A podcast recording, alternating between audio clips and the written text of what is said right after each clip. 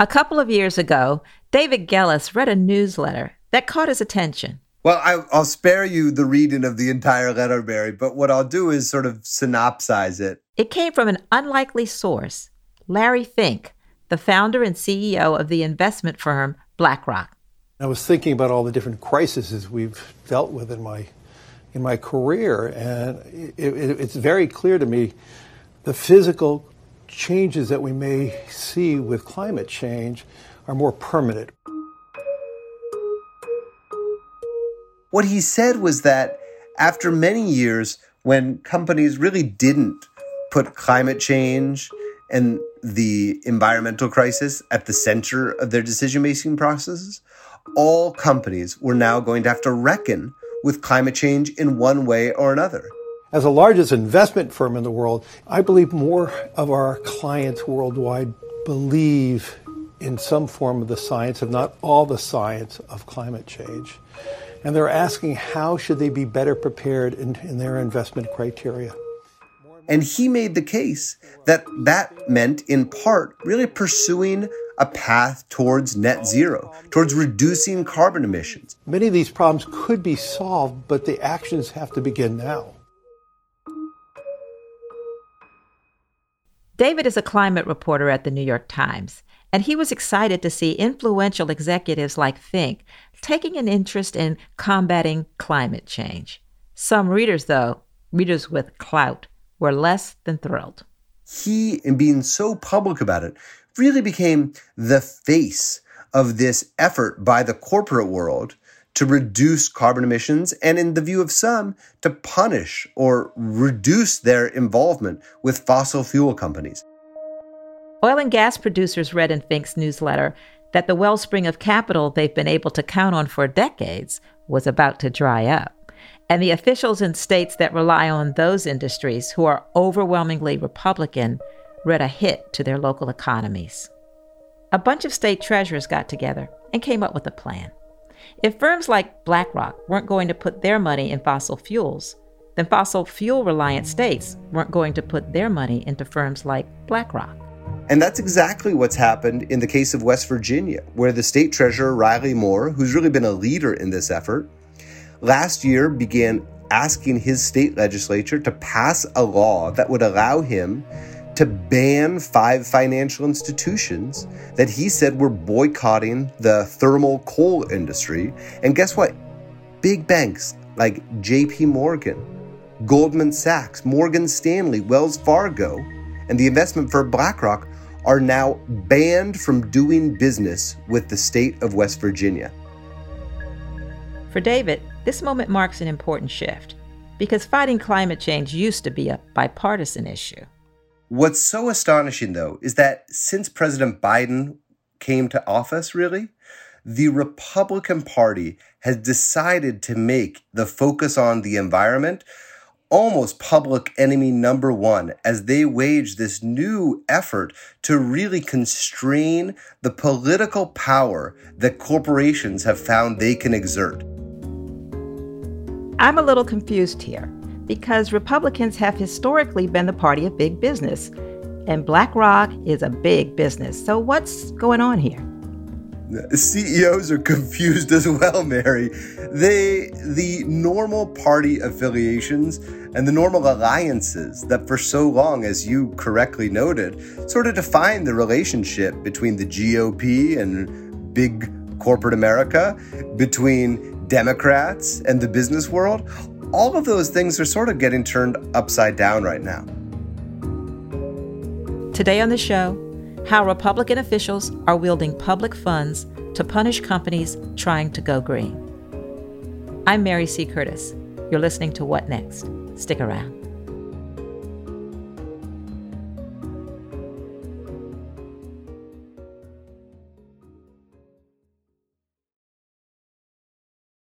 At the crux of this story is a group of state officials many people don't think of as especially consequential state treasurers. Most people would be hard pressed to name their state's chief financial officer, their treasurer, their comptroller, whatever you might call it. But these are, for the most part, elected officials who indeed have enormous power, not only to control those billions of dollars that sit in sort of the operating accounts, if you will, the checking accounts for the states, but they also, as I discovered in the, reporting of the story, have the power to really shape and essentially help pass legislation. This story starts with a little known nonprofit called the State Financial Officers Foundation. So, who are these guys? Well, the State Financial Officers Foundation is a small 501c3 nonprofit. And for many years, they were sort of a bread and butter, relatively conservative, but by no means sort of strident, convening organization for Republican state treasurers and comptrollers, you know, the men and women who run the finances for our 50 states over the past 18 months, they have really, I would say they've become radicalized and they have waged a absolutely relentless effort to promote the interests of fossil fuel companies and to push back on any efforts by the corporations or by the federal government to try to take climate change more seriously. Could you walk me through a timeline of how this effort has unfolded perhaps starting in November of last year. Well, this was such a deep moment of irony and contrast that we reco- uncovered in reporting the story, which is that in November of last year, the very moment that world leaders, including President Biden, were gathered in Glasgow, Scotland for the most recent COP conference, the climate change conference that happens every year hosted by the United Nations, during those very same days, these couple dozen state treasurers were gathered in Orlando, essentially plotting how to prevent the actions, the work to combat climate change that President Biden was committing to across the pond from actually getting implemented. But Mary, I, I, would say the story actually begins a bit earlier because the legislation that I mentioned in West Virginia actually has its roots in Texas. It was well over a year ago that the Texas legislature became the first Republican state legislature to pass a law giving the state power to essentially boycott firms that it said were discriminating against or boycotting the energy industry, the fossil fuel industry. Now, that law, SB 13, which was passed last year by Governor Abbott in Texas, has proven really difficult to enforce for a variety of technical reasons. But it provided the template. And what we've seen since then is dozens of states try to enact similar legislation, and about a half dozen states succeed. And one of the amazing things I've seen is that even in blue states, as it were, including New York, Republican legislators are trying to push these laws. But the crazy thing is that the banks that a lot of these treasurers have been targeting aren't boycotting the fossil fuel industry. All of them, don't they all still do substantial business with oil and gas companies? They're just putting some plans into place to move away from them? That's exactly right. Now, it, it is true in the case of West Virginia that many of those banks have put real serious restrictions on the types of business, the amount of business they will do with the thermal coal industry. But that's because they don't believe that it's a good investment in the long term. They don't think that lending $250 million to a coal mining operation is going to be a situation where they're going to get their money back in 10 years, right? So they don't frame it as a moralistic decision. They just say that this is a bad investment risk. Beyond that, you're absolutely right, Mary. These companies, especially JP Morgan, I think are the largest single funders of oil and gas around the world to this day. So by no means are these companies boycotting the fossil fuel business. Quite the contrary. In the investigation you published, you wrote that nearly two dozen state treasurers are involved in this effort to punish companies they see as going too green. So, in a country of 50 states, that's almost half. So, other than having Republican treasurers, is there any unifying factor that ties these states together? Well, many of these states do still have fossil fuel industries, and that is often sort of a rationale for why they're pursuing this strategy. The logic, and it's, you know, you can you can understand it. It's sort of just a pure Machiavellian way.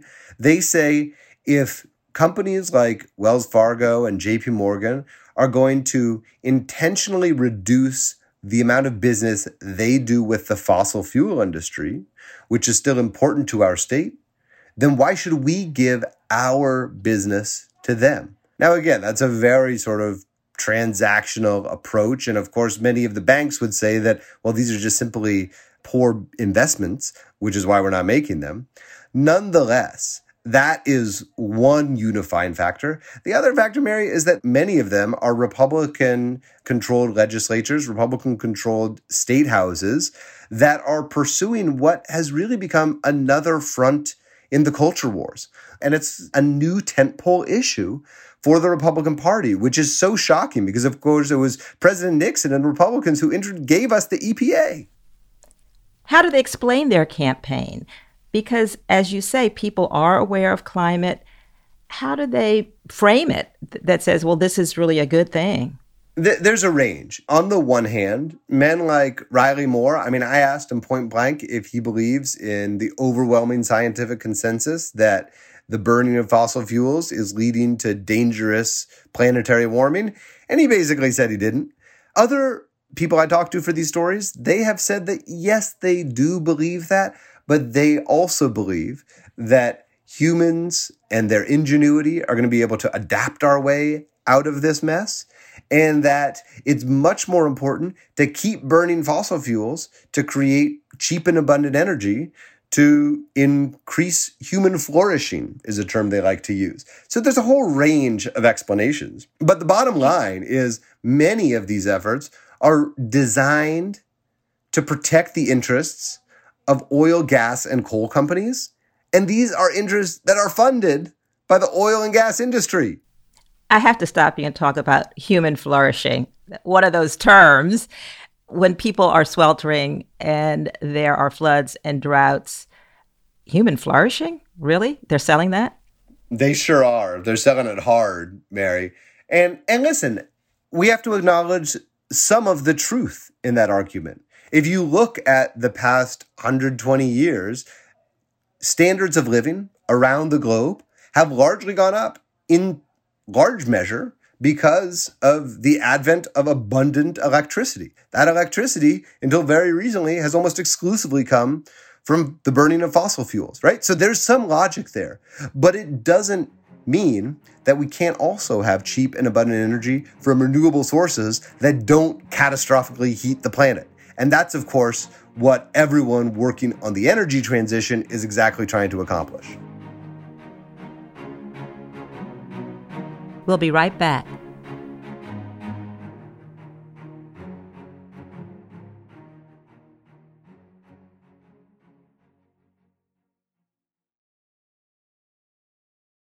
Republican state treasurers are using money to punish companies veering away from fossil fuels, but they're also using their political bully pulpits. State treasurers played a big part in tanking the nominations of two banking regulators. What you're referring to are at least two major Biden nominations, Saule Omarova and Sarah Bloom Raskin, who President Biden nominated to key financial regulatory positions over the last year or so.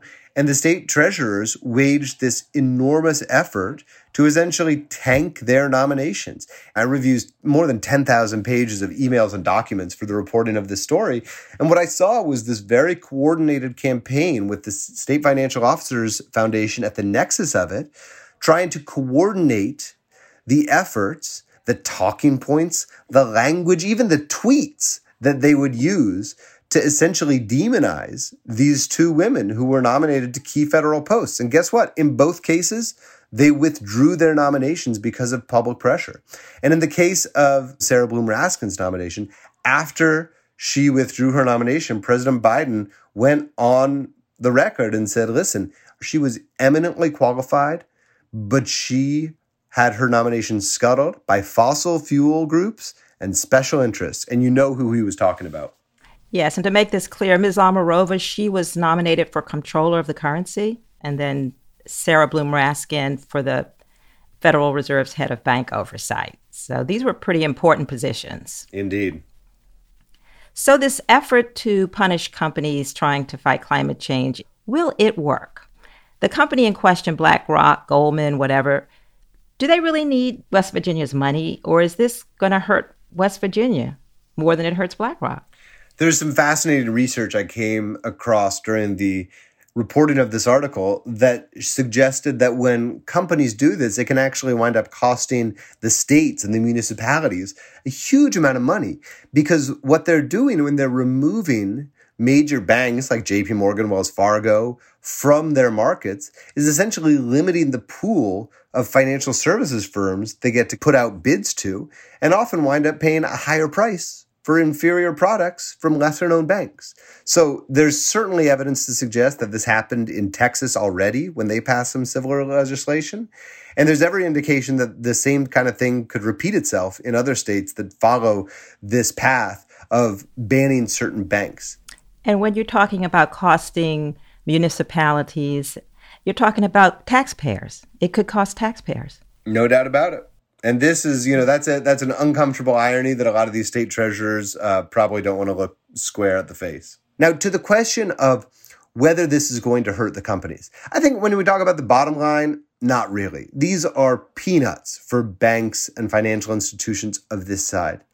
But the real risk I heard when I spoke with executives at these companies was that this is one more step in the direction of a world of sort of having red brands and blue brands, Republican banks and Democratic banks. And everyone echoed this concern that we are already so divided as a country. The last thing we need is to sort our biggest corporations into one side of the aisle or the other. And that I think is the real risk at this point. Also, when I was looking at your story, I you talk about the culture wars and you can't help but see some of the same names coming up. Heritage Foundation, ALEC. Is this something we also should be looking at? This was one of the most telling pieces of this whole story, which is to say that we may not have heard of the State Financial Officers Foundation, but they are in effect just yet another sort of uh, appendage of this enormous network of very conservative groups that have a similar set of funders, which include folks like the Heritage Foundation, the Heartland Institute, the Koch Industries money, the American Petroleum Institute. And in the same way that uh, the Heritage Foundation and the Texas Public Policy Foundation is another, all of these groups are not only sort of drawing from a similar source of funders and working to propagate the same policies and messaging across many different areas of society, but they're also working in concert. And so this is all a part of the evolution of this network of groups and their efforts to promote fossil fuels and combat climate change. So most of these state treasurers aren't they elected? They are. So they're accountable to the public. Is this something folks should be paying attention to a lot more than they are? I certainly hope so. But as we said at the top of the show, Mary, most people don't know who their state treasurers are. But again, these are largely red state treasurers in deep red states. So it's, you know, I, I, I, think before we sort of believe that the electorate is going to rise up because uh, some of their tax funds were misused and, and they paid higher fees on some financial services fees, I think I think there's a lot of other shoes that are going to have to drop before that happens.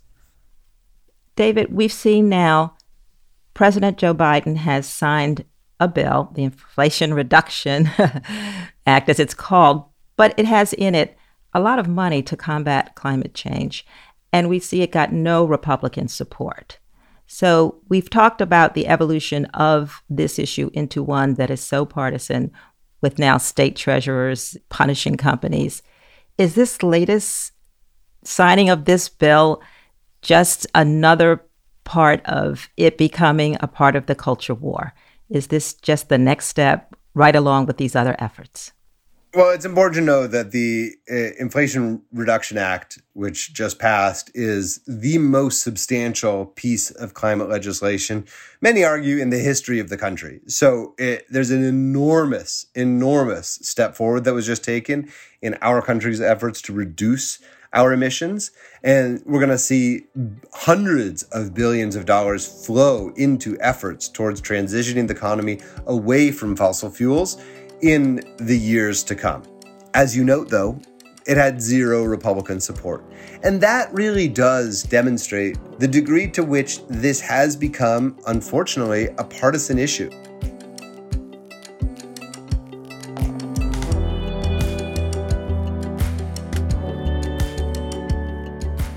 Thank you so much, David Gelles. Thank you all so much for having me.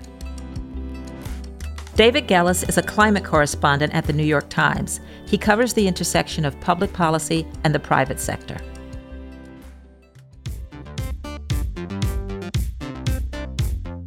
That's the show. If you're a fan of What Next, the best way to support our work is to join Slate Plus. Go to slate.com slash whatnextplus to sign up. What Next is produced by Elena Schwartz, Mary Wilson, Carmel Delshad, and Madeline Ducharme. We're getting a ton of help from Anna Rubinova, Anna Phillips, and Jarrett Downing. We are led by Alicia Montgomery and Joanne Levine.